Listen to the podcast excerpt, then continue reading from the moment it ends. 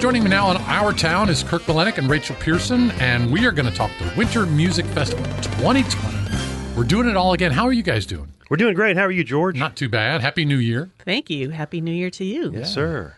So coming up in just a couple of weeks here, January 24th, 25th, and 26th, a three-day event, always great music. Let's start off with, you've got some things that happened prior to the actual ticket sale event, right, for the kids?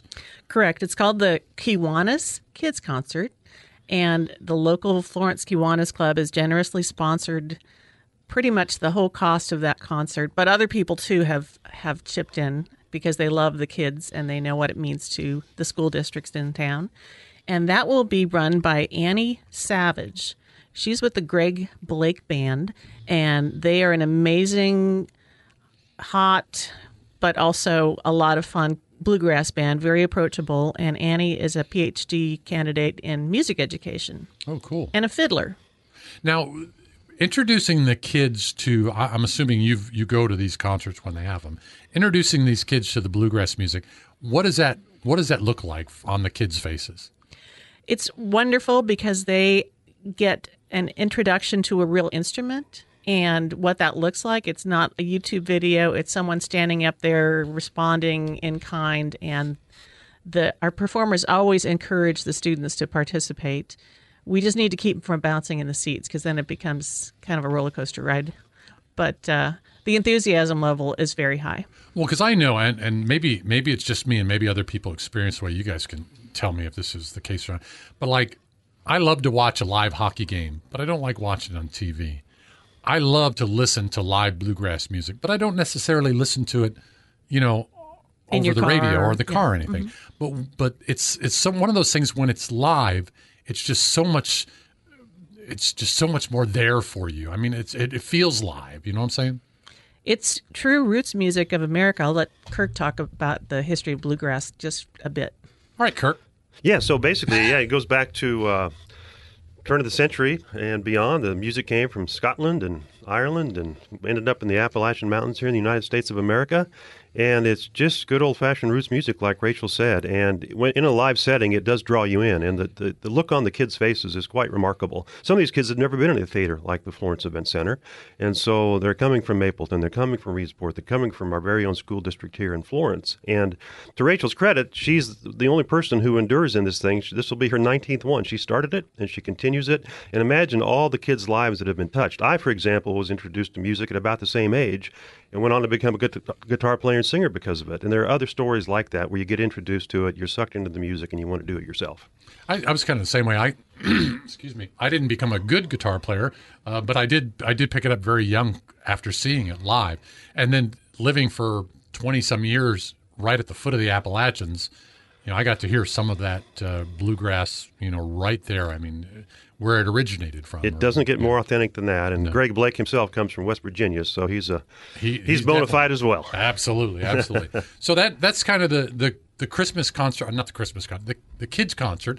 Then we get into Friday, Saturday, and Sunday events going on. Who wants to start with Friday? I'll just chime in that I'm actually going to start with Saturday afternoon. Okay. I want to push Greg Blake and Annie and their band, because they are amazing, and they'll be around Friday too. Just they don't have a performance, but they're on their own time and their own dime. They're hanging around to say, we want to be part of this festival and part of this concert experience. So they'll be there Friday, and then they'll play on Saturday again. And if anyone like I did got pulled into watching all 16 hours of Ken Burns country music, this is just going to be icing on the cake. Mm. This, especially the Saturday, because there's so much great American music. And George, we could argue that the cake itself starts Friday night, and that is with two well-known bluegrass bands starting at 7 o'clock with John Reichman and the Jaybirds. John Reichman is a renowned mandolin player and leads a great band. He's originally from Canada, has dual citizenship here. They're going to be starting at 7 o'clock, and they're followed by the Kathy Kallick Band. Now, both of these bands are Grammy winners, award winners, International Bluegrass Music Association award winners. And when it comes to bluegrass, it doesn't get any more authentic than this. That's Friday night. I wanted to play the mandolin, but my fingers were too fat. I couldn't do the chords on that. I tried, though, but it's good. So that's Friday night. Now, just quickly, you can get tickets for each night separately or all together. Is that correct? That is correct. We have a 2-day pass, which gets you into everything on Friday, Saturday afternoon, and Saturday night, and a 3-day pass, which then adds Sunday to the package as well. Okay. Now let's talk a little bit more about Saturday. Now, it's just not, am I correct in saying it's just not the evening? It starts early in the afternoon, right? That's correct. So at 1 o'clock on Saturday afternoon, we're going to start with a couple out of Seattle by the name of Chelsea and Benjamin Peck. They call themselves Mr. and Mrs. Something, and they're going to get things kicked off. And that's followed by a well-known Nashville guitarist by the name of Jim Hurst. He'll be performing solo, and he's well-known in the bluegrass circles, plays all sorts of music, tremendous guitar player, great singer, very engaging performer. And then, as Rachel said, it's the Greg Blake Band that takes us home on Saturday afternoon. And he's interesting because not just straight-ahead bluegrass, but he's also a really good country artist as well, authentic country. He's going to be mixing up his set with some of all of that, so if you don't like bluegrass, that's not a reason just to go to not see Greg Blake. You're going to want to see him for a lot of different reasons Saturday afternoon. All right. And then we get into the evening performances, right? That's correct. Yes, and we have an exciting band that was nominated for an IBMA Rising Band Award that last fall, and they're called Circus Number 9. I heard they're quite a troupe, so to speak. Energetic. Mm-hmm. You can kind of sum it up in one word, but also eclectic. They've got jazz and bluegrass, obviously, with the instruments that they play. But it's going to be an interesting night, and you're going to want to see them before they get too— Because it's a visual thing, too, right? Right. And see and hear them before they get too famous. Some people have described them as John Coltrane meets John Hartford. And for people who know music, they know what that means. So it's going to be very exciting. That's pretty cool. The other thing, and this is a gift from Oregon Pacific Bank to our community.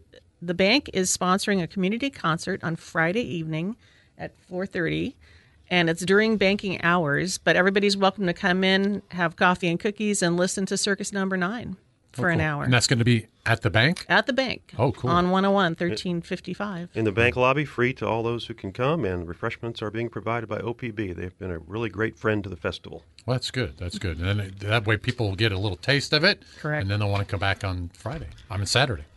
Right. And then to bring us home on Saturday night is the well-known Livingston Taylor. Arguably the smarter brother in the Taylor family is how he likes to advertise himself. James Taylor's brother. Yeah. Little brother. But he's been at this for 50 years. He was born in Boston. That family was born in Boston but grew up in North Carolina. A lot of top 40 hits out of Livingston, including I Will Be in Love with You, I'll Come Running, I Can Dream of You, and Boatman. Several of those recorded by his brother James, but Livingston himself is a legend in his own right. Continues to tour a lot of dates over the course of a year.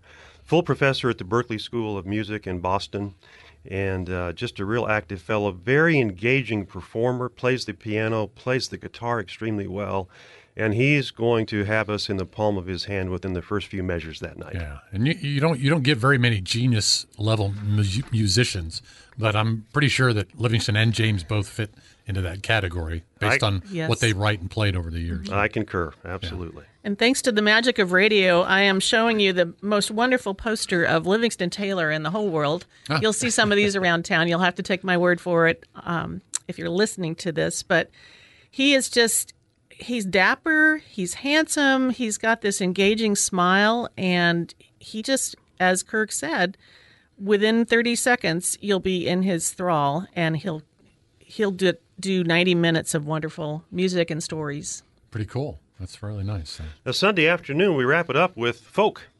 In fact, we have a gentleman coming out of Portland by the name of Tyler Stenson, who's won some awards around Portland area there. And he writes his own material. He'll be performing solo that afternoon for the first hour from 1 o'clock to 2 o'clock. And then, Rachel, tell us about the troupe that's going to finish the festival on Sunday afternoon. That is Kirsten Granger and her husband, Dan Wetzel, and they are the core of True North Band. They'll perform as the True North Duo. And if you like original songwriting by national and international award winners, you're going to love this because that's what they're known for, really, is their original, heartfelt, some might say almost tear-jerking songs, but they're not like tear-jerking in a country way. It's because they sing so beautifully and play together. And they're husband and wife. Mm. And they will also be doing a songwriting workshop. Well, that's very good. Yes, we'd like to add this year the fact that we spiced things up quite a bit, and that is in addition to the annual Florence Regional Arts Alliance Arts Festival, which will be going on Saturday and Sunday simultaneously. We partitioned out part of the space there on the flat floor to have both on-site jamming this year, starting Friday afternoon before the actual concerts start, but also workshops. And specifically, 2 workshops on Saturday morning, starting at 9 o'clock, one at 10:30, and another one on Sunday. We've had a lot of questions over the years. Why don't you have workshops? All these festivals have workshops. Well, guess what, folks? This is your chance. If you hold a ticket to any of the concert events, just one of those, not a weekend pass or anything else, that gets you into these workshops for free. If you don't hold a ticket, you can pay $20 at the door and have access to learning at the elbow of a person like Annie Savage and the Greg Blake Band, learn how to jam in the bluegrass style. Some of us are living room jammers. We need to hone our skills. This is going to be a chance to do it. And then Jim Hurst is going to do a guitar workshop at 10:30 on Saturday morning. So here's a chance to, again, learn at somebody's elbow who has played internationally and is a wonderful guitar player. And Rachel can talk about the songwriting workshop on Sunday, please. That will be, as I said, Kirsten and her husband Dan, and they will do songwriting fundamentals. Nationally recognized and very warm people. They've been here before several times as True North Band, and I will have to say that they sell more CDs, and, well, basically that's all they have is their CDs, but they sell more to people than almost any other band we've ever booked. And they're so good with the one-on-one, and not just from the stage, but meeting people. They'll stay as long as people are there to get autographs and talk about how they heard them 15 years ago.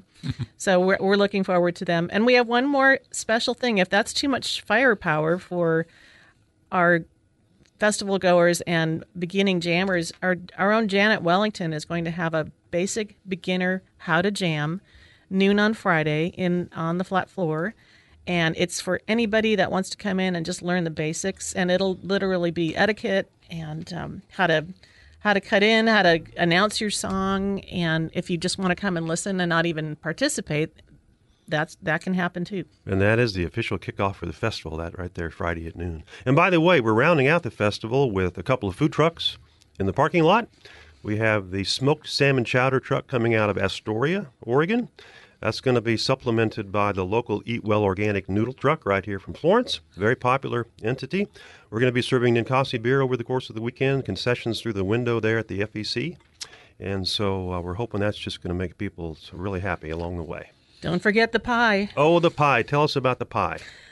Once again, Ladies of Elks are sponsoring and helping run the pie sale, which is popular for people. They can just come in and buy a slice of pie and some good coffee, and meet with their neighbors, maybe wander in the Fra Art Festival after they're done with their pie. We don't want the pie in the art festival, but it's kind of a pie social for a lot of people who probably would not come in otherwise. And that's a lot of fun. So you mentioned OPB as one of the folks. You mentioned Kiwanis. Now, I'm sure there's some other people that you'd like to give a shout-out to that make this possible. I'll just do a general statement, George, and say that, again, a festival like this does not endure for 18 years without the help of a lot of local contributions, basically. And so, again, the festival simply wouldn't exist without this. And so also the committee that works on this is important as well. And KCST is a sponsor, by the way. I'll just mention you guys right out the starting blocks and let Rachel round it out here. Once again, we have Sea Lion Caves as our presenting sponsor. They've been very generous in the past. And as I said, the Kiwanis Club, Jean Koning, in memory of the wonderful, generous Art Koning who passed away this last year. The Elks Lodge, always ready to help with anything for children. They've come on board. Waterfront Depot, under Jordan Stone. We're excited to have Waterfront Depot back. Ladies of Elks, as I said, Oregon Pacific Bank, as I said, and Marianne's Bodega Wine Parlor kind of round out the major show sponsors and people that are have been so good to us over the years. And we can't forget our in-kind sponsors, the folks like the hotels who provide lodging for our entertainers. Very important. It may not be a cash contribution, but it certainly means a lot to us. It helps out a lot. Okay, again, the dates are January 24th, 25th, and 26th.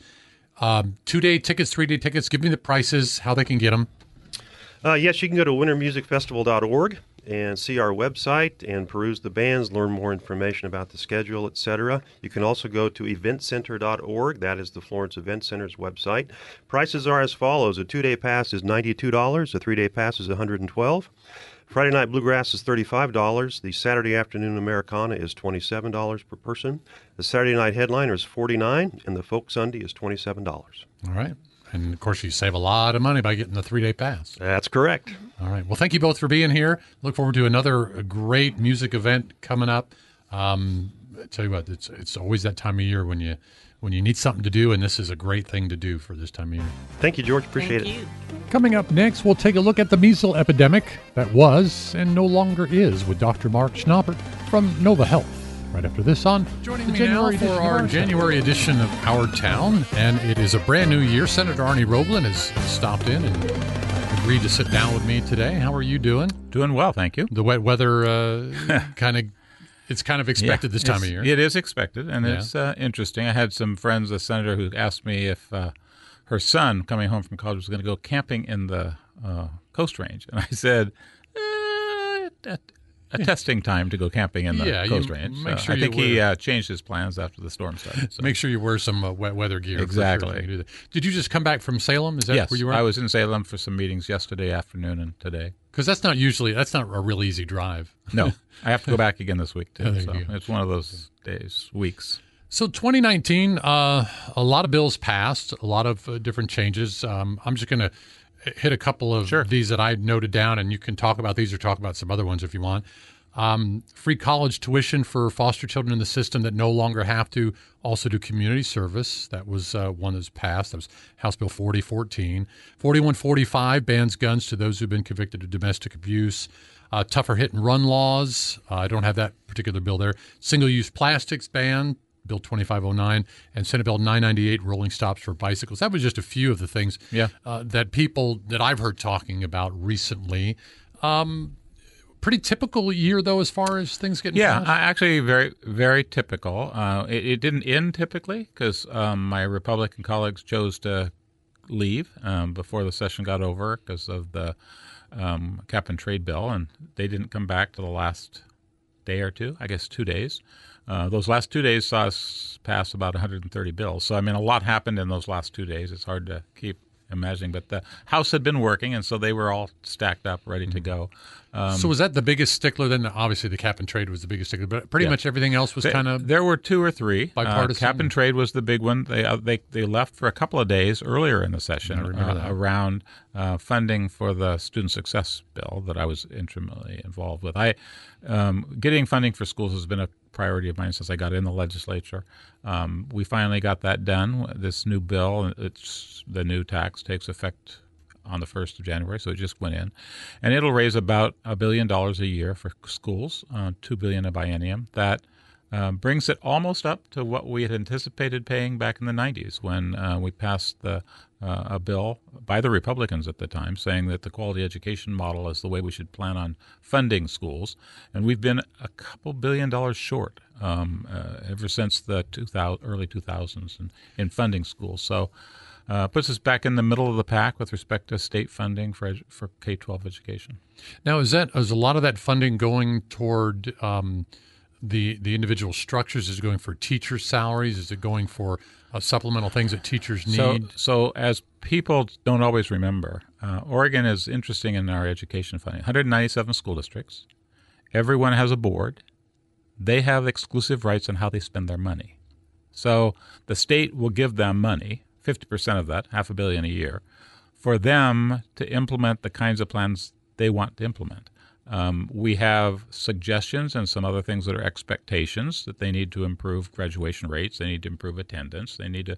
So we have these bigger goals that they have to work on. And if they meet they have to show a plan about how they're going to go do that. Mm-hmm. But they can figure out what that plan is. They can figure out how they're going to spend that money. So some will use it on class size. Some will use it for vocational programs more exclusively than others. That is a part of the bill as well to finish up funding for those new vocational programs we've put in place.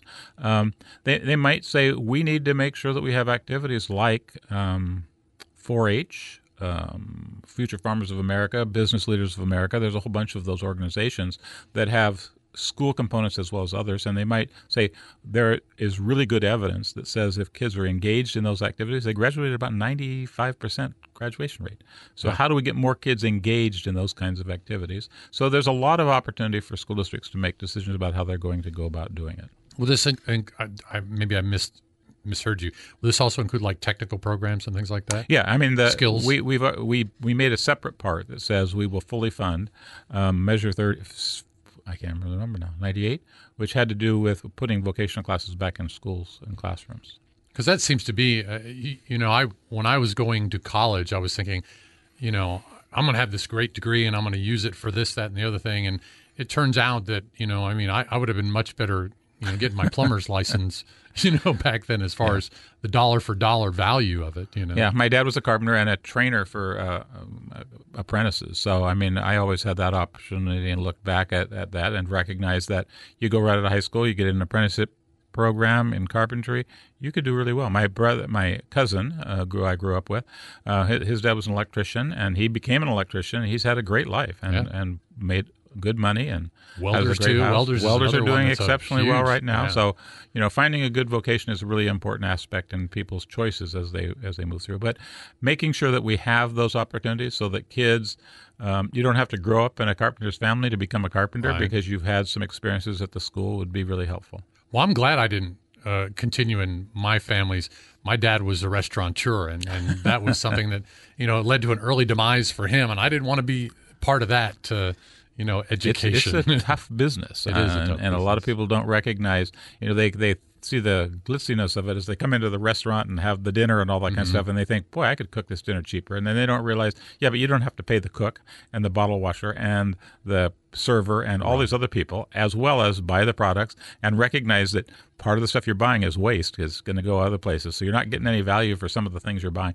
It's a big business. It's a tough business. You have to have a good head on your shoulders to make that work. When you have the fast food portion of it, which is just about getting food. Then you have what I consider the luxury dinner, which is where you're going out to be waited on, to be taken care of, and you are spending the money for that. Yes. Having been in the restaurant business, I can so much appreciate sitting down at a dinner table and having someone wait on me. Isn't that true? I agree. Yeah. All right, so so going back to your list. Now, as a cyclist, I love the fact of the rolling stop.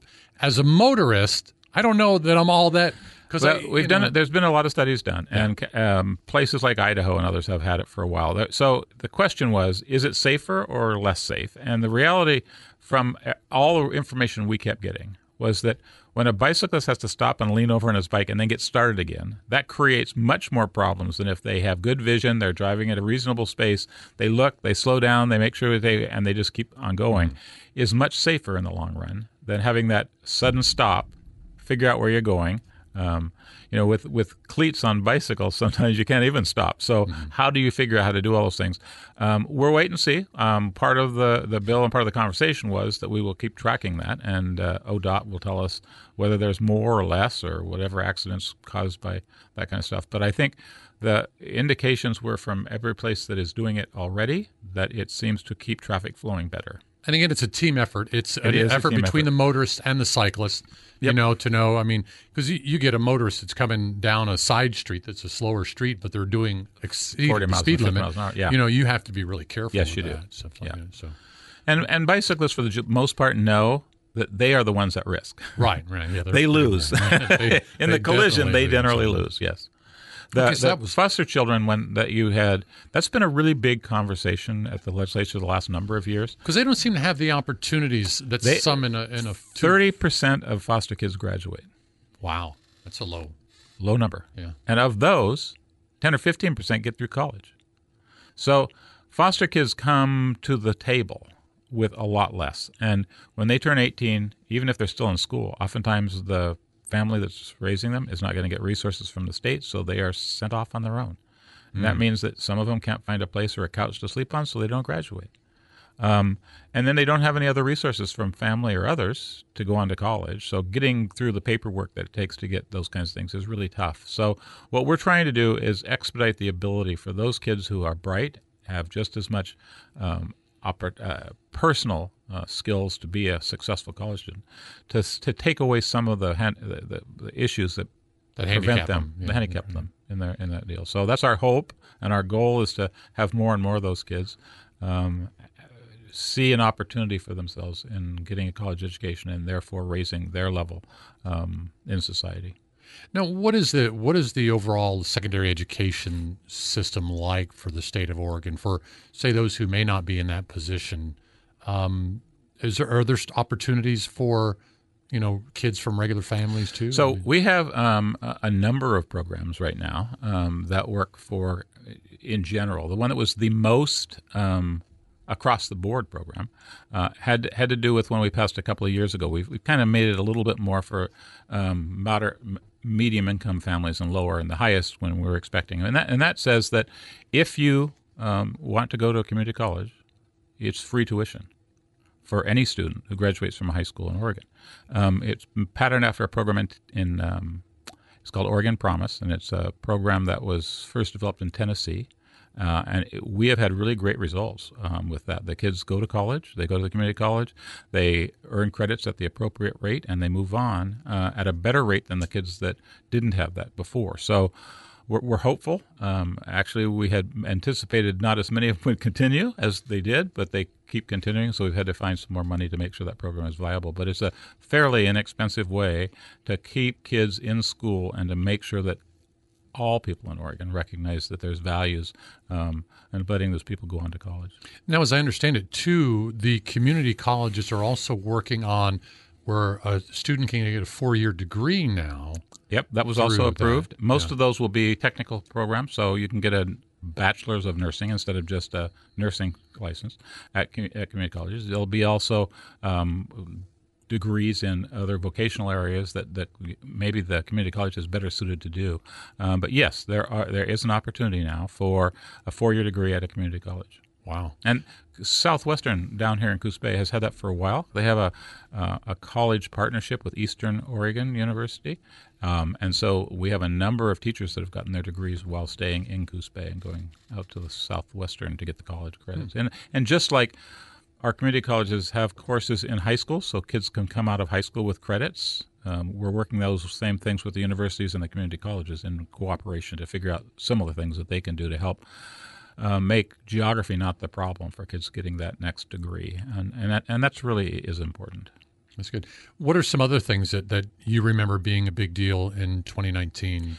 So this one, plastics ban, you mentioned it there, the single-use plastics. There was also a straw ban. That didn't happen. So there were a lot of kinds of conversations about how do we improve the ecology.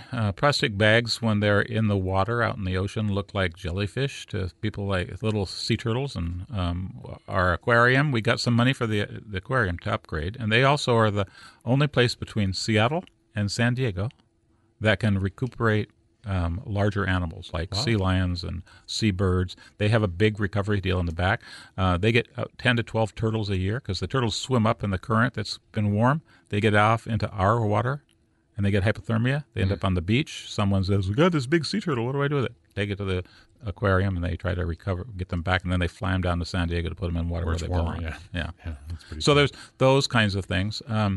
The one that caused the most consternation from my Republican colleagues was the idea of 2020 was the name of the bill, and it had to do with cost of carbon. It was a program designed pretty much under the California plan of having cap and trade, which actually in its original form in California was really the proposal that was put forward by industry. So we worked on that. It did not pass. And so they're looking at, I've been working with some other people, as I was up in Salem today, to see if there's a pathway forward for some similar but different bill. My biggest concern was whenever you put fuels into the mix, which California didn't do for about 8 years, that affects everybody, and people in rural areas have to drive a lot more. So if you raise costs on gasoline, it creates bigger problems for rural areas than it does for urban areas where they have lots of choices. Get on a bus, take the rapid transit, do all those other kinds of things. So that was frustrating to me that we weren't having that conversation. This new bill looks at that in a very different way and actually says for rural areas, we shouldn't include gasoline prices at all. So in urban areas, would that be for business and residential? Anybody in rural area, their gas stations will not be charged extra. Because I wonder what does a cap and trade bill do to an industry like logging here in our state, which has really gone down and kind of put a damper in a lot of the loggers and logging businesses. How does that affect? If done correctly, it should not affect them much at all. They'll be paying similar costs to everybody else who's doing the different kinds of things. The possibility that they have is that because trees suck up a lot of carbon, they can gain some value from their forest in other ways. Then you have to worry about making sure there's enough supply of forest products for our mills to keep them working. So those are big, important deals. Plus, there's a lot of energy used by those sawmills and those others. Pulp mills use a lot of energy. So you have to make sure that you don't affect those prices in such a way that it puts them non-competitive with others. So there's a whole section in the bill that goes about making sure that they're kind of held harmless so they can continue to run and compete with the rest of the people in the world. And how did the state and federal government work when it comes to that? Does the state have a lot of say over logging rights? I guess they don't in federal lands, I guess. Is that right? That's right. And 51% of our state is owned by the federal government. So can we get rid of them? Lots of people have talked about it, right. I just don't see that happening for very soon. But in the private lands, the state has a lot to say. I mean, we get engaged in lots of different conversations about forests. We do some things better than any place else in the world. We fight fires better than anywhere in the West, and they still cost us a lot of money. But because we are the only government in the world that gets a Lloyd's of London policy for fighting fires.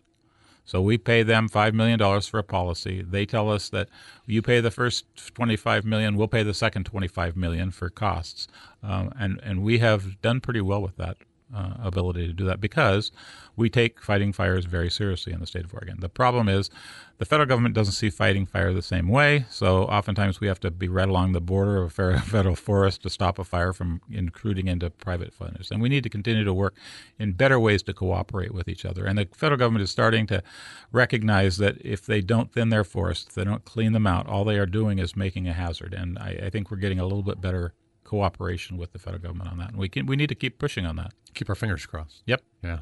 All right. So maybe a couple other things quickly, and let's see, 2020 coming up there. Legislative session starts February, the first week of February, ends the first week and a half of March. So it's 35 days in the session. We'll have to wait and see. It's very fast. So every senator is given one bill. During the regular session, we can have as many bills as we want. During the special the short session, senators get one bill. House members get two bills. We don't know exactly why because they represent half as many people. It's just what they've decided. Strange, yeah. And then committees get three bills. So there will be a much smaller section of bills that are out there. What do you want to get accomplished in your final year here? I have a number of things. I'm trying to figure out if we can weave this pattern to get some kind of carbon pricing policy out that works and cuts down on carbon and does the kinds of things that we as Oregonians think are important. I also have been given a new committee on mental health. Mental health is a big issue in our state, and we need to figure out what's going on. Since the 60s and 70s, when we decided that we didn't want to house people in mental institutions, we've let them go, but we haven't really responded by having in place the kinds of services that those people need. And I think it's a big part of why we have a lot of homelessness right now and a lot of other kinds of issues, because we have people who, without some kind of assistance, they aren't going to be able to lead a productive life. So we're looking at those kinds of things. We're looking at workforce. How do we make sure we have enough people in the workforce in mental health to make those things work? There's a new group of clinics that are starting. We were one of a group of 7 different states that got a federal program, which they pay. The federal government pays 75% of the cost. We pay 25%, where you take mental health and physical health and you put it together in the same clinic. So I noticed that they've got a new Oregon Integrated Health Care. Yeah, one of the ones that just started in Florence. These are even more than that one, but that's the whole idea of these deals. And we're getting the information and studying them right now. We have a bill that will extend that process. We're hoping the federal government will continue to pay for that extension. And we didn't fund it last time. So they're in dire straits. They need about $15 million to continue the rest of this biennium before we start looking at where we go in the future. But the early indications are, and we're going to have a report to our committee next week, early indications are they are working very, very well, and they're solving problems that haven't been. And they work better in rural areas than they work in metropolitan areas. I went over to Baker City, over into eastern Oregon, I'm trying to remember the city right now, to look at one of the programs that are over there. They have their own ranch. They have these people out working and doing things, and they're having a lot of success with kids from all over the state that get housed in their facilities. So it's been interesting for me to get immersed in this mental health issue, so I will continue to work on that one. Ocean stuff, we passed 10 years ago now the marine reserves. We've been studying them for a while. There's a requirement for a report on that. We didn't fund the report study. It's about $200,000. The universities have to look at it and put it all together. So we have a bill that includes that and some other kinds of things about ocean acidification, ocean hypoxia, about $1 million worth of requests. And we have an Ocean Science Trust, which I helped along with some other people to form a few years ago. And some money goes there so that we can do the right research that we need to do to make sure we're doing the right things on the coast. So those are the biggies from my perspective for this session. And then making sure that the things that we set in motion last time, including the Student Success Act, are implemented appropriately and correctly. Working with school districts and others to make sure that happens. How often does a bill go through, become law, and then not work out the way you thought it was going to? You know, it's interesting you say that one just because my very first session, the first bill we worked on was one of those, and you would probably remember it if you were around. It's been 16 years ago, but they passed a bill before I got there that said school zones will be 25 miles an hour, 24 hours a day. So if you're driving along Highway 101 in Coos Bay, coming into the city, all of a sudden you're going from 50 miles an hour to 25 miles an hour. They gave a lot of tickets in that area, especially in the middle of the night, because people said, what? There's no school at 2 o'clock in the morning.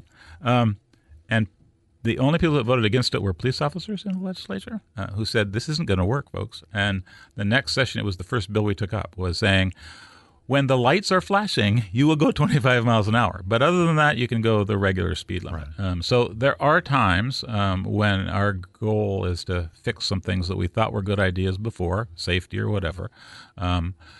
And so, and the other thing is that we write a bill and then they have to implement it with rules. And the agency makes the rules separate from us. Sometimes the rules they make, we don't think truly represent what we were asking for. So we come back to fix some of those things as well. I see that in federal politics all the time. Yeah, it's all the time. So we're always looking at what we did in the past to see if it's moving forward in the right direction. And we're always about making corrections as time goes on. We can't be 100% accurate. Well, hopefully we're better than 50%. But the issue is you always have to watch and keep looking. And times change and things change. So some bill we thought was really important turns out not to be so important in the future. I think we're working really hard at getting electrification. So there's a whole bunch of bills out there that have to do with how we pay for roads, has to do with gas tax.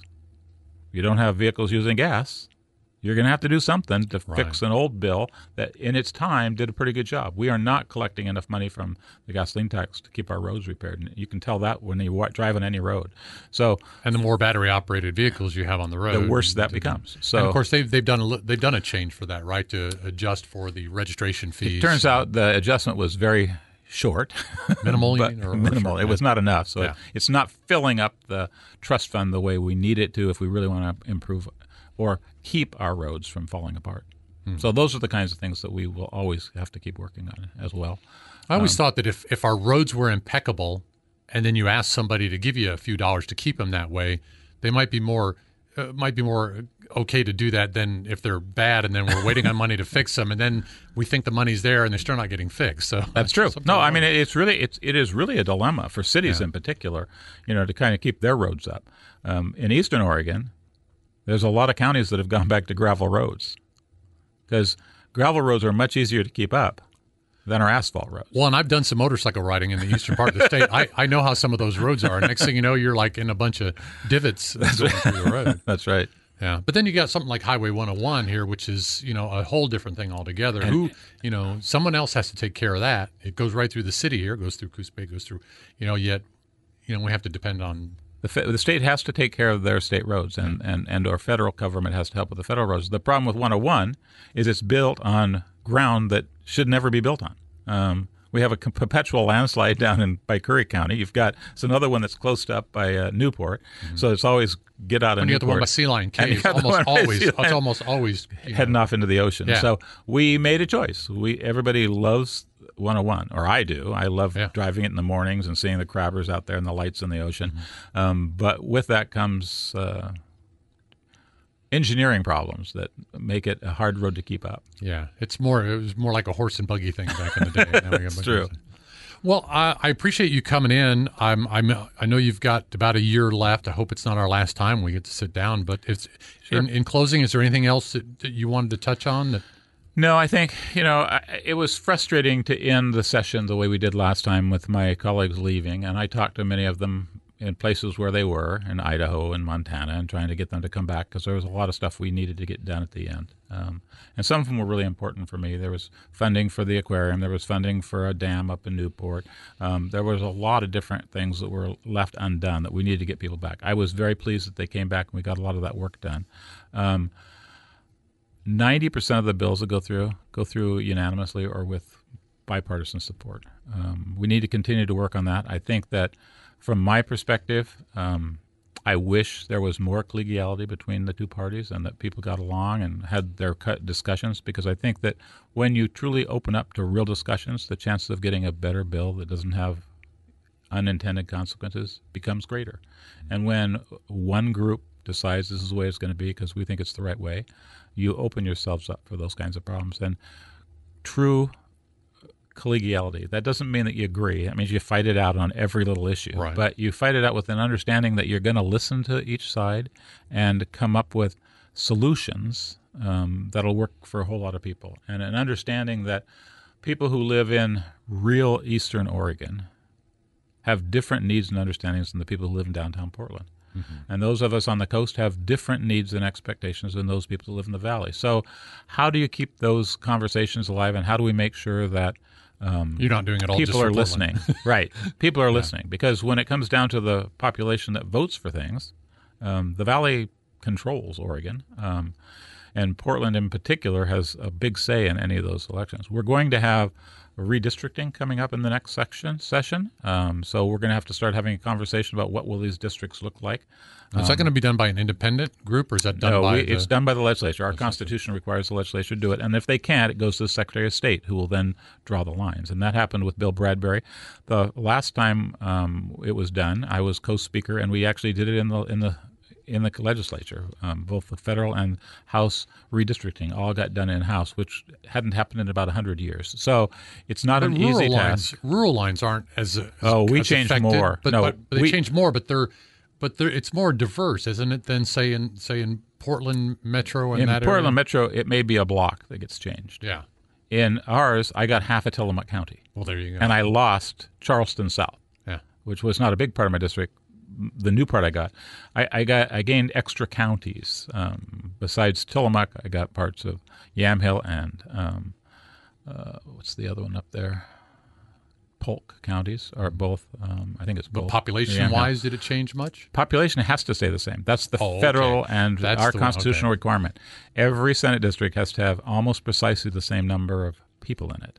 Not so voters. That's why they change people. It sometimes. So that's why it has to be changed. Because more growth people happens into an area. Yeah. So you look at it and you watch the lines just kind of coalescing towards Portland, because that's where the population growth is. Or Bend is growing at a rate that, and this particular session, it is anticipated that Oregon will get one more federal representative because our population has grown that much.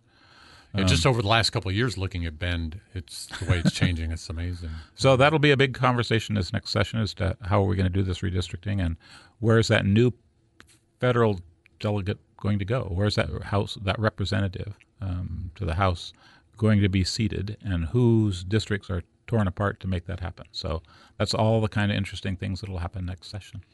Thank you for coming in. Thank you for giving me your time. Appreciate it. Senator Arnie Roblan, everybody. In the next hour of Our Town, we'll be talking with Dr. Mark Schnapper about measles. We'll also talk with Kirk Malenick and Rachel Pearson about the upcoming Winter Music Festival and what it's like to be a volunteer at Peace Health, Peace Harbor Medical Center. All in the next hour of Our Town. Joining me now for our January edition of Our Town. It's 2020 already. I can't believe that.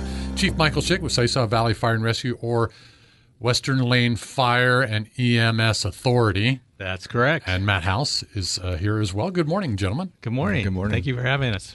So I was looking at a post, I believe it was on Facebook, and I noticed that one of the changes made recently was that you moved an ambulance over to the main fire station. That's correct, yes. What was the reasoning for that, or what was the reason you guys did that? Well, it goes back to the whole theory about what we're trying to do here, and Matt and I were just talking about this on the way over. I mean, we've got a new motto. It's one mission, one team. And if you look around the country, certainly in the state of Oregon, most EMS and fire departments are one agency. And a little bit different here in Florence. Both agencies work very closely together and have a great relationship.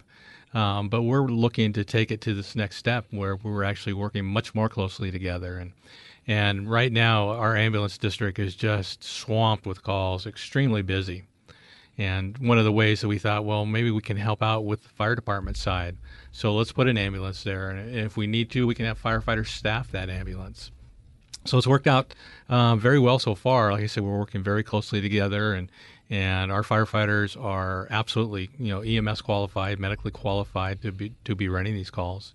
So it's just, another tool that we can use to help out when we're just getting swamped with calls and with our population. Let's face it, it's an elderly population, so there's a big impact on our EMS services that we can provide. How does that work organizationally then? I mean, is that ambulance still under the Western Lane Authority as far as responsibility goes? Absolutely. And that sort of leads into, this Western Lane Fire and EMS Authority. So we started this in October, officially, WELFIA is what we call it, went live. Everything has to have a exactly, name there, yeah, so I can get a new shirt that says WELFIA. Citizens won't notice any difference. If they call and they have a fire, Siuslaw Valley Fire and Rescue apparatus is going to show up. If they have a medical call, a Western Lane Ambulance District ambulance is going to show up. So what we did was, with WELFIA, we've just merged administratively. So my official title is Fire and EMS Chief. So I'm the chief for the fire department, also the chief for the ambulance district. And then we also moved in our operations chiefs. So Matt and Jim Dickerson on the fire side, they now have oversight over both agencies. So personnel, equipment are still in their respective agencies. That hasn't changed at all. We've just merged administratively. So we're saving a lot of money there, which was very important. And since we were working so closely together anyway, it just makes it a little bit easier now to share administrative responsibilities. So, yeah, equipment still stays with the original agencies. Well, now you mentioned that Western Lane has been inundated with calls. So, and I noticed something, I believe it was on the Western Lane Facebook page, that calls overall in the past decade and even in the last year are up from what they've been. How is that with personnel been? How is that been for Western Lane in order to handle the increase in calls? In 2015, we moved our staffing model to different. We actually have 5 full-time EMS providers, and we have part-time providers as well. And this plays into our big model as well.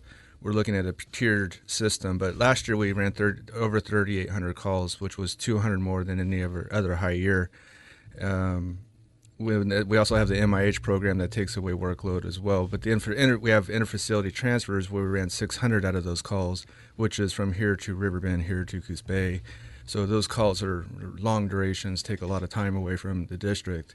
Were those part of the calls that were also an increase over the last year, or was it medical necessary calls that were? Overall, across the board, everything increased percentage-wise. Now, how does that work with a financial structure there? If you have increased calls, do you have increased funding in order to? Well, we do get some funding from transport fees. But we're limited as far as with Medicare or Medicaid. You only get pennies on the dollars reimbursement for that. But no, we're fixed as far as our revenue goes. I mean, it's a very, very tiny increase each year as property taxes go up. But we're limited by the state and how high taxes can go up. So, yeah, we have to handle this increased call volume by finding synergies, by finding savings where we can. I was going to say, because if you increase, 200 calls, that's the financial cost of that has to be pretty extravagant. I mean, because each individual call is not inexpensive. It really is. So, like I said, I mean, it's just, and Matt does a great job. And where can we save funding? Can we bring in a part-time employee when we have a full-time employee off? And can we push out equipment purchases another year? It's a very, it's a balancing act that we have to do. But yeah, funding is very limited. But every EMS agency, every agency that provides emergency services is in the same boat. So we all look for ways to save money constantly. And I guess one of the things that people in your position don't necessarily want to have to deal with or have to do is ask for a tax increase. I mean, that's probably not the first priority. That is really the last priority. And we want to make sure that we're doing everything we can and we're being fiscally responsible.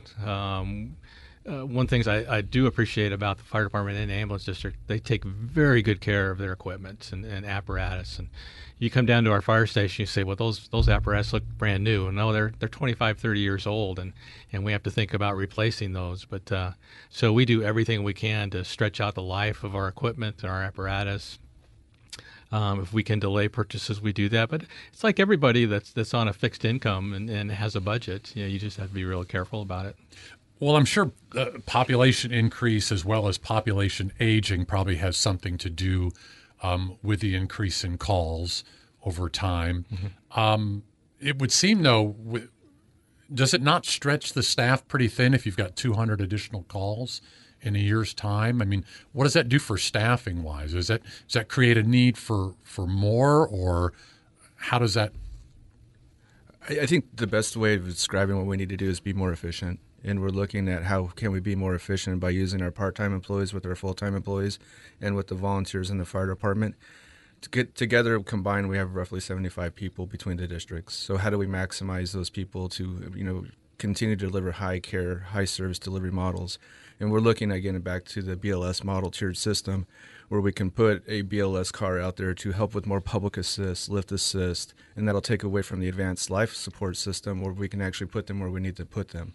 Well, and the thing about emergency services, too, you never know exactly when you're going to need that person. That's so true. I guess, that's right. Where the on-call comes. And, when you respond to an emergency call, what brings more people in to the incident that's happening on there. What do you see in the coming years or in the starting of a new decade? Obviously, we're dealing with probably 1 year at a time or maybe even one quarter at a time. Mm-hmm. How do you see things moving forward? Are you guys going to need more staff, less staff? Are we going to need more apparatus, or how do you see that looking in the next, say, year to 5 years? We'll always need more staffing. I mean, that's something that, especially on the fire side, we rely very heavily on volunteers.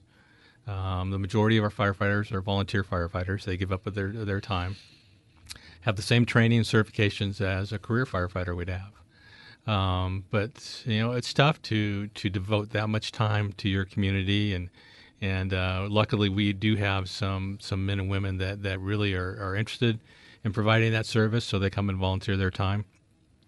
But, adding personnel is just financially, that's a big hurdle to add career personnel on either side. So we'll continue to look for new volunteers. I don't know if you've seen our sign. We're always looking for volunteers. And right. We run academies a couple times a year. So I think that's going to be our big push. It's not only this next year, but continuing. And then we do have, we've been looking very closely at our finances for the next few years. We've produced some financial prediction models, which are very important in how we plan. We've got some aging facilities that we have to take care of, as well as aging apparatus. So right now we're in the mode of, how can both agencies work more closely together, save money, and then how can we, divert some of that money to some of the necessary expenses. Yeah, adding career personnel, I just don't see that happening with our current revenue base, and I don't see that increasing that much. In the future, we are looking at some additional construction in Florence. I know they're trying to put in some more high-density housing, and which raise, you know, further issues for us. And you get a lot of people, then you have a lot more medical calls and a lot more fire calls. So it's how you balance that. You get an increase in property taxes, but you're also getting an increase in calls. So maybe help me out here and understand this, because I know that having a new staff member and putting a new staff member on, it costs more than just that salary that they earn on there. What is the average cost of a new full-time personnel member when it comes down to, you know, with benefits and everything that goes along with that? It's about 50% increase on just when you're looking at benefits and payroll taxes, and, you know, with our retirement system, the state retirement system, that's in poor shape. So they keep asking us to contribute more money. But you take your basic salary and multiply it by 1.5, and that's what it costs for an employee. Entry-level firefighter is starting at about, you know, $50,000 a year, which is very reasonable for a firefighter.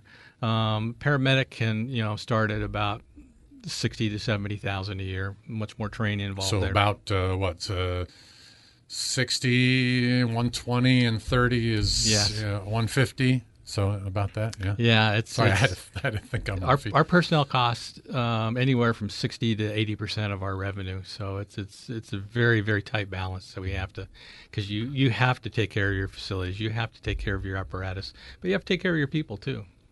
So do you find that the addition of the ambulance at the fire station does that decrease call times to like the north side of town and stuff like that? Was that also in the model of wanting to do that? Currently, it has not, but in the future, yeah, very much so. As we get that tiered system up and running, it will deflect away from the northern calls. Or if we had a serious call, they would automatically go to it, initiate basic life support until ALS arrived. So absolutely, it'll save time in those critical calls as well as just the routine calls that we can help somebody, you know, that may have fallen down or maybe stuck in a location they're not really wanting to be stuck at, out of that position. That's really the goal, is to take away the ALS, make the ALS more available for the true emergency calls. Do you see any ambulances going to any other of the station houses at any, or is it pretty much just the main station house?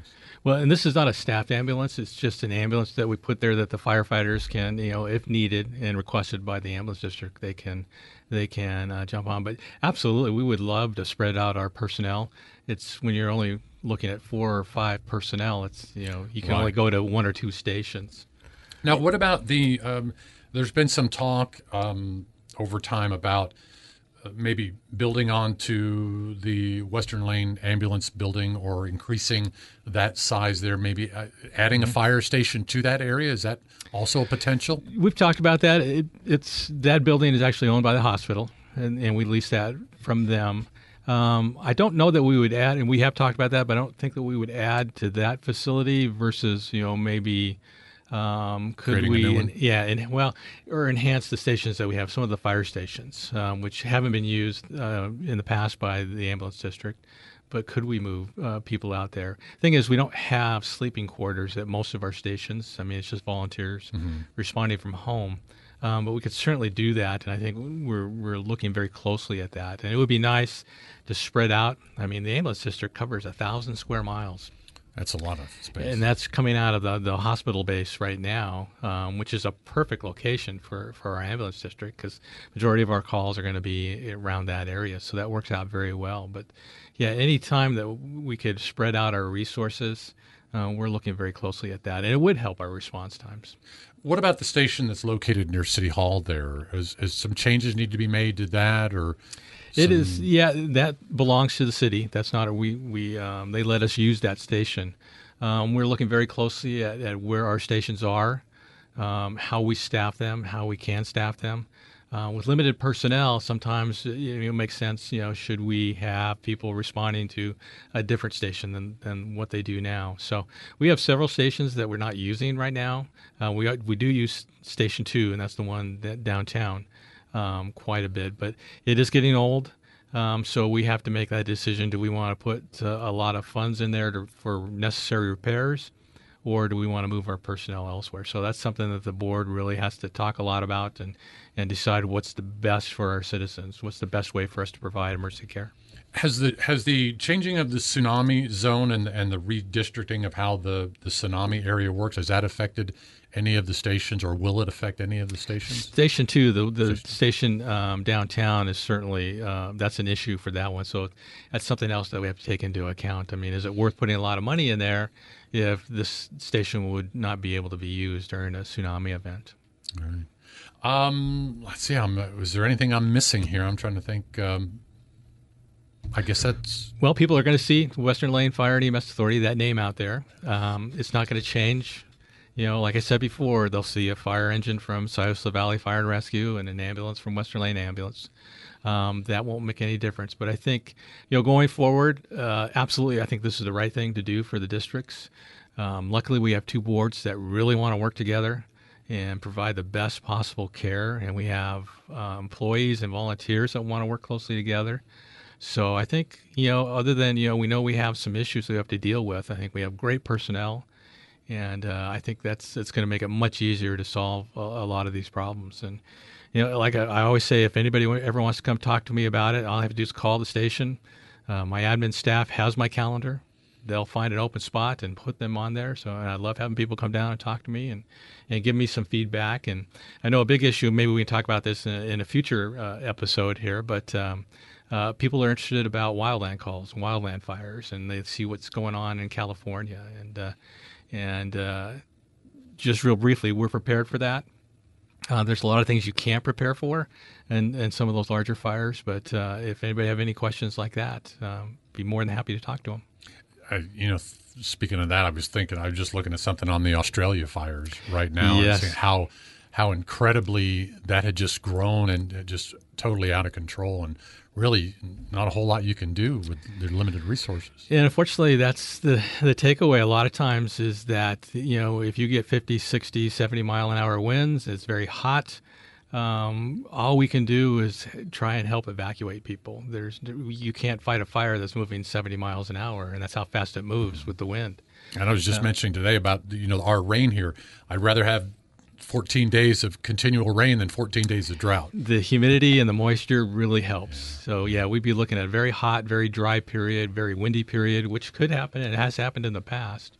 But it is something that we have to prepare for, not only an earthquake and a tsunami, but, you know, wildland fire as well.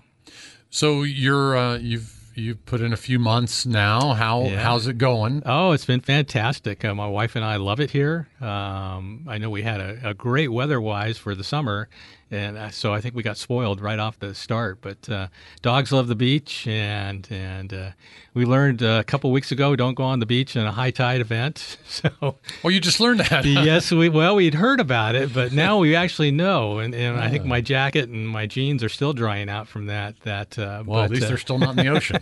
Never did. Well, my sunglasses are. Okay. They're probably on the way to Japan right now. But no, we love the area. We have a great neighborhood, and you know, my staff is fantastic. You're not just saying that because he's in the room with me. I am not. No, he knows I won't. I won't say that to him. No, it's never turn your back on the ocean. But I'm still a diehard University of Washington Husky fan. So I'm sorry. How about the Rose Bowl? Yeah, that's okay. But no, it's been great, and my wife and I are just ecstatic to be here. And like I said, it's great people, great community, and we really love it here. Chief Michael Schick, Matt House, thank you so much for being here today, and have a great day. Well, thank you for having us. Thanks for having us. And stay tuned to Our Town. We'll be talking with Senator Arnie Roblan next. He's going to let us know what legislative things happened in 2019, what's up for 2020, and what he's got left in the tank. On this edition of Our Town, I've got Dr. Mark Schnapper on the line. He is the medical director for urgent care with Nova Health, and we're going to talk measles this morning. Dr. Schnapper, give me a little background of your medical training, though. So I'm board certified in emergency medicine. I've been working at McKinsey-Willamette Medical Center here in Springfield, Oregon, basically since I finished 1999, 2000. And I've been involved with Nova Health since the beginning. but have been medical director of the urgent care side of things for a couple of years now. So one of the things that's been happening in recent, I would say, well, recent years now, it hasn't just been this last outbreak, but measles is sort of having a comeback. Can you talk about how that's happening or what your perception of it, of how it's happening?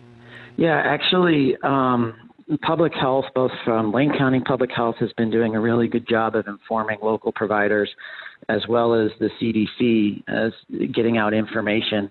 And actually, I recently read a report from the CDC that showed that in 2019, we've actually had the highest number of cases reported since 1994.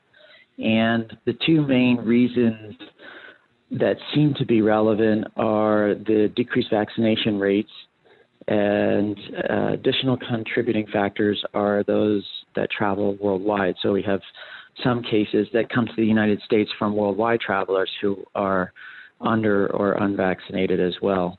But the vast majority of the outbreaks in the United States still occur within smaller populations that have large unvaccinated rates. Can you talk a little bit about what the measles virus is and how that is contracted so that we kind of get a little idea of, because, you know, you think if you eradicate something, it kind of disappears. So, but then it shows up again. So how does that work? So when cases are considered eradicated, like smallpox was a long time ago, measles was actually considered almost eradicated back in 2000. When the CDC reports a disease that's eradicated, it basically falls under a threshold where there are no new cases that pop up. Unfortunately, the measles virus is pretty indolent, meaning that it can live in environments and not really cause significant disease. At very, very low levels, you'll see a few patients kind of pop up with the disease, but there are carriers.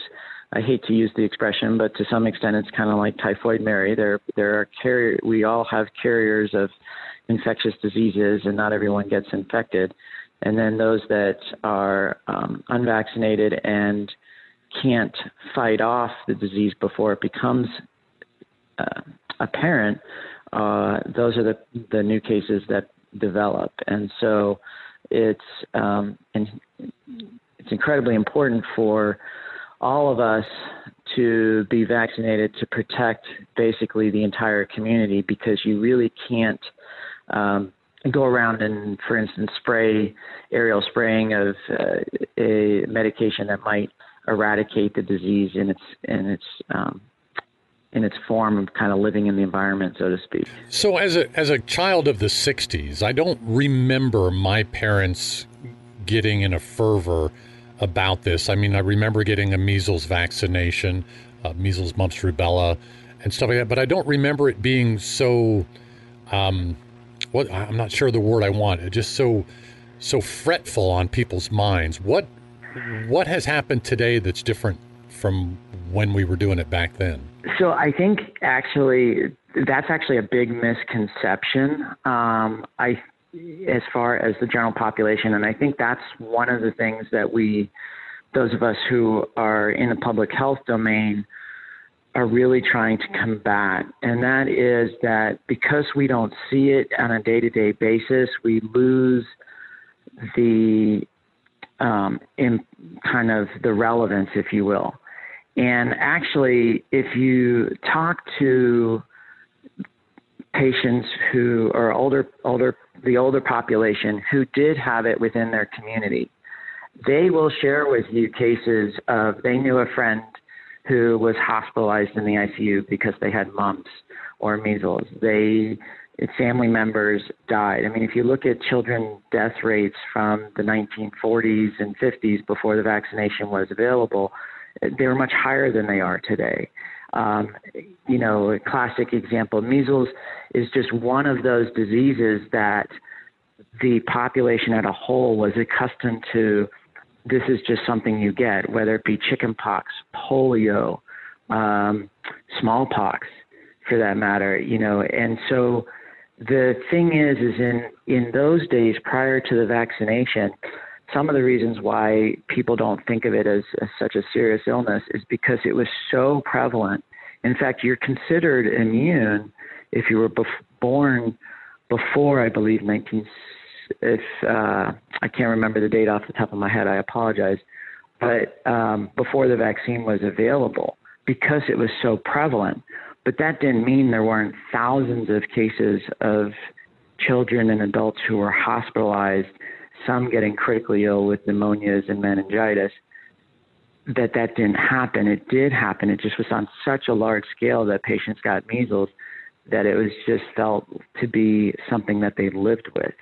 And nowadays, we don't see those types of illnesses on a broad scale, so we kind of diminish their importance, even though they can be quite life-threatening when there really is no specific treatment. And even, too, back then, we didn't have the information highway that we have today to bring us the information of what's going on in other communities. So we may not have been, if we weren't in a pocket that suffered from a measles outbreak, we weren't necessarily understanding of how deep the issue went. That's absolutely true. Now, in today's, I've got to touch on this because I will have people that will call me up and harass me because I didn't mention this. But in today's vaccine regimen, is there an opportunity for someone to just get a measles vaccination, or is it still lumped with several different vaccinations at once? Yes, it's the measles vaccination is part of the measles, mumps, rubella. You can opt in for a varicella component as well to decrease the number of injections, if you will. But in and of itself, it only comes in either form with mumps and rubella, and with then with or without a varicella component as well. We have to remember that the reason why it's also combined is to decrease, of course, the number of vaccination injections a child or adult would get, but also, rubella and mumps can be also severe, especially rubella for pregnant women, and the subsequent infant mortality and problems that can occur. So the reasons for combining them are to improve effectiveness as well as prevent serious disease kind of in with one vaccination. So what is the situation currently like right now? I think I heard a report about a week ago that they considered it, at least in Oregon, as the outbreak was over. But has there been any new cases since that last report? Correct. There have not been any new cases since the last report, and the reason it's considered over is because of the transmission and the incubation period has passed from the last known case. So if a new case were to arise, it would create a new sort of epidemiologic pattern that you would have to try and isolate where it came from, because the original infected person who had led to the outbreak here in Oregon, the virus should no longer be present amongst that population that he interacted with. And measles doesn't have like a seasonal thing like a flu does, right? I mean, this can be contracted any time of the year, any conditions. Is that correct? Okay. So the number one thing people need to do is they need to schedule a vaccination. What about older folks, older Americans? Are they safe now, or do they need to, is there a, like a booster or something that they need to look into? No, again, we talked about how older patients who were around prior to the time of vaccination, that it was so prevalent in the community, but that they were in essence deemed immune based on the fact that it was prevalent in their community. And we know that to be the case if you were to actually measure titers and the like. It's really for those patients where it wasn't endemic in the community, which would be those born in the more recent years, and it's part of the vaccination schedule for children. as well as adults, if they're not sure, they should talk with their healthcare provider and go over when they might have been vaccinated. There are ways to kind of figure out whether or not you were vaccinated or not as a child. If there's concerns, they can look through records. They can check for antibodies presence if need be. But the vast majority of those patients who were born before 1957 are considered to be immune based on the prevalence of disease and the lack of vaccination. So what information can you give parents to, especially those who are against vaccinations? What sort of information can you give them to kind of ease their concern? Because I know that when I talk to the opposite side of the anti-vaxxers, most of them are not totally against vaccines. They're just against the amount of vaccines that a child has to get at one time. So what can you do to speak to their fears? Yeah, it's a tough question. I think, I certainly understand it seems like a lot is being given at a young age. I think it goes back to understanding why it's being done in the first place. The vaccines are being done for the vast majority of illnesses to prevent things that we don't have true treatment capabilities for. And so the risks of problems with the vaccines are vastly outweighed by the potential for serious illness in a child. And the caveat to measles and some of these vaccines with regard to older children is there are several vaccines that are not given. So measles vaccine is not given to a child until they're 1. And so the importance of getting everyone vaccinated on the timely pattern is because of those really young infants. They require the herd immunity that we all carry by being resisted by having our vaccines. So they're not even given a vaccine until they're 1 year of age. So everyone who interacts with a newborn child in the first few months of life needs to be protected for that child. The risks, unfortunately, nothing is without any potential. There's certainly some potential of adverse event, but again, it's vastly lower than the problem of if a child were to get sick with the actual disease. And to try and ease fears a little bit, I know that vaccines carry a certain stigma. I would be naive if I didn't understand that.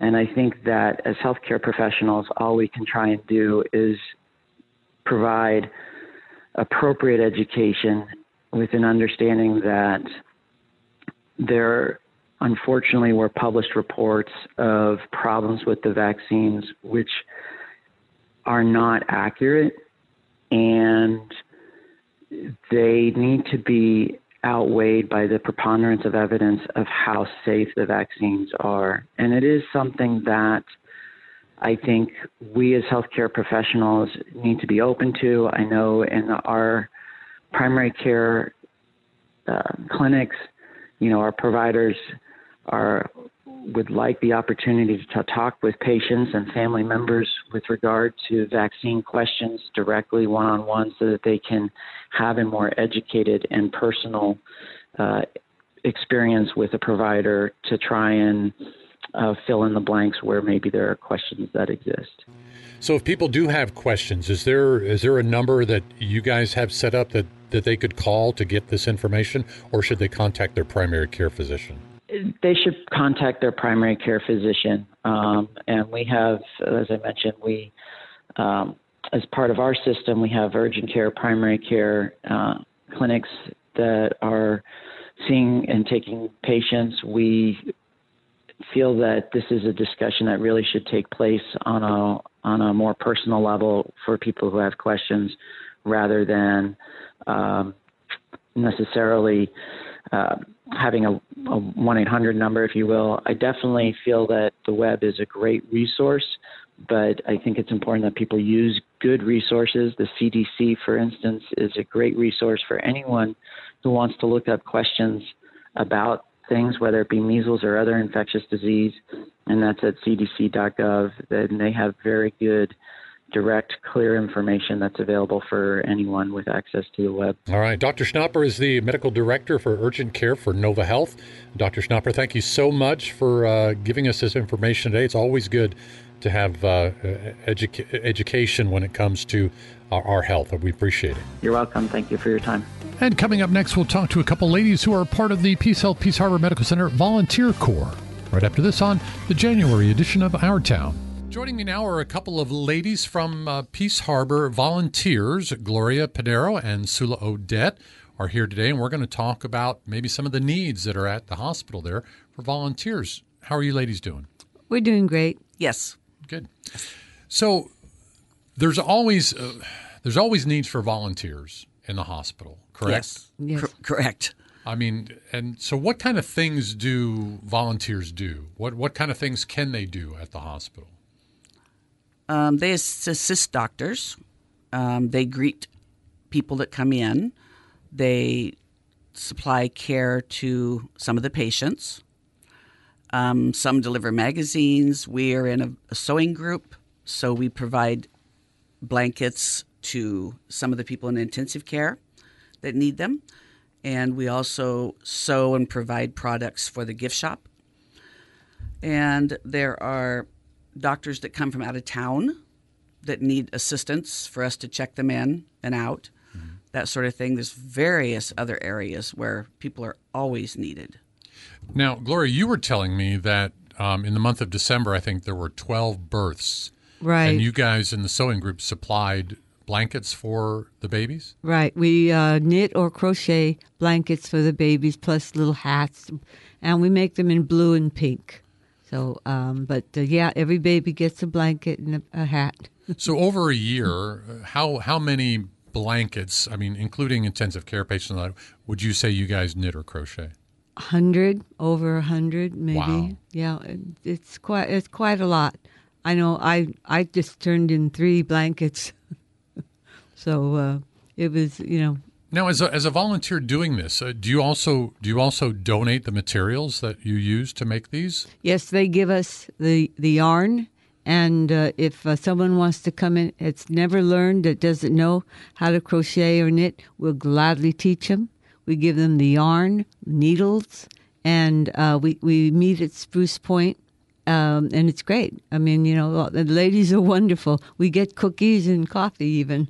Do you ever get men who volunteer for that? Not yet, but no? We'll gladly teach them if they want to come in and learn. When I was young, my mom taught me how to knit, and I haven't done it since I was, you know, a teenager. So I probably could relearn it, but it's one of those things. It's like it was a neat skill to have back then. And my mother, all through her life, she made these in the 70s. She made these giant sweaters for my dad and I that were like all the way knee length. You know, I'm 6'2", so it was like quite a long sweater. But I always enjoyed wearing it because it's kind of a neat skill to have.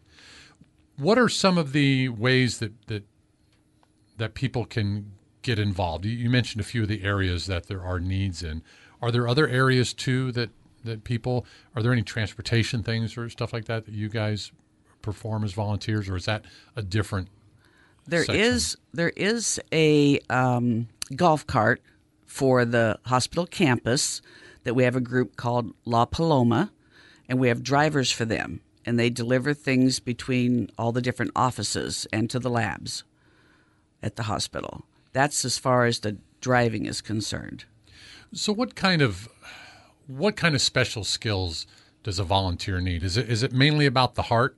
Yes, people skills and want to give.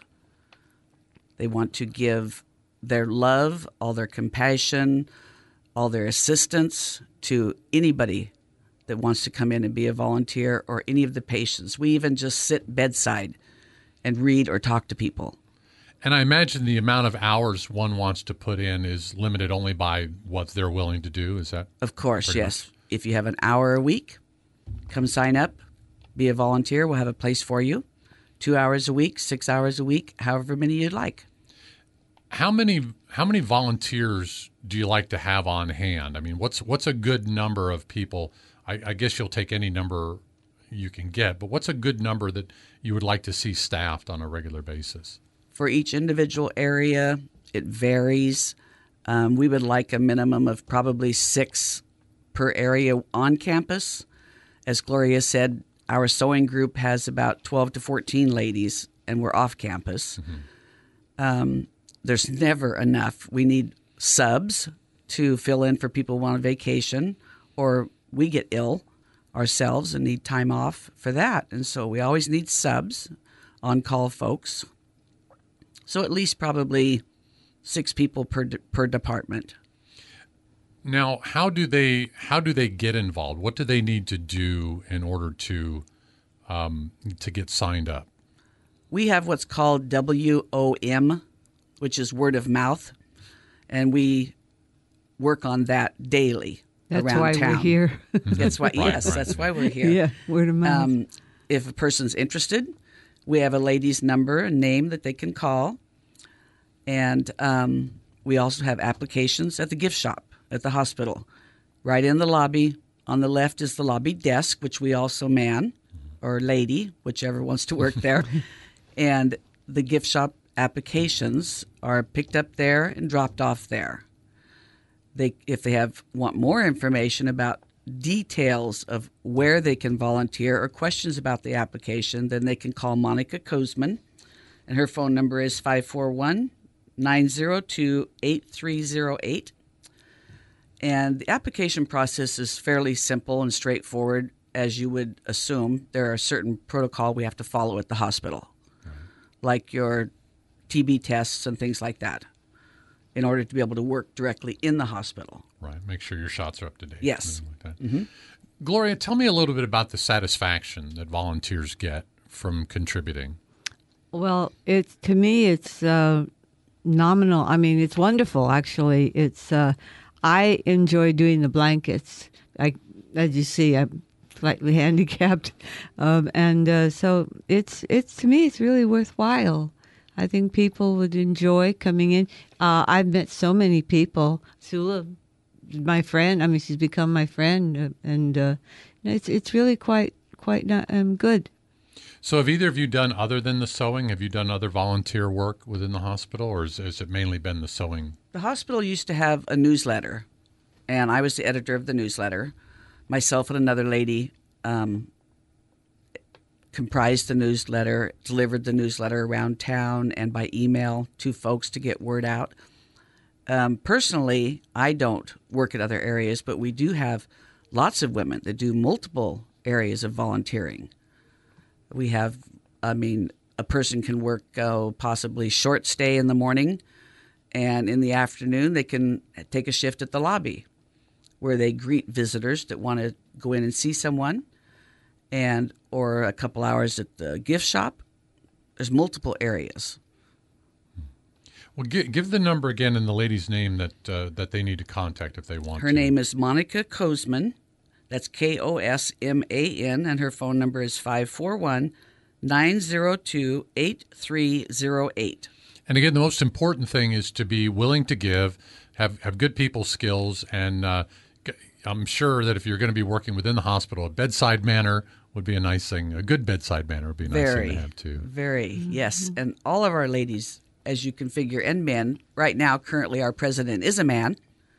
And as far as since I've been with the volunteers, which is approximately 10 years, this is the first gentleman that we've had as president, which is very nice, a nice change. But we have men working in lots of different areas of the hospital and on campus.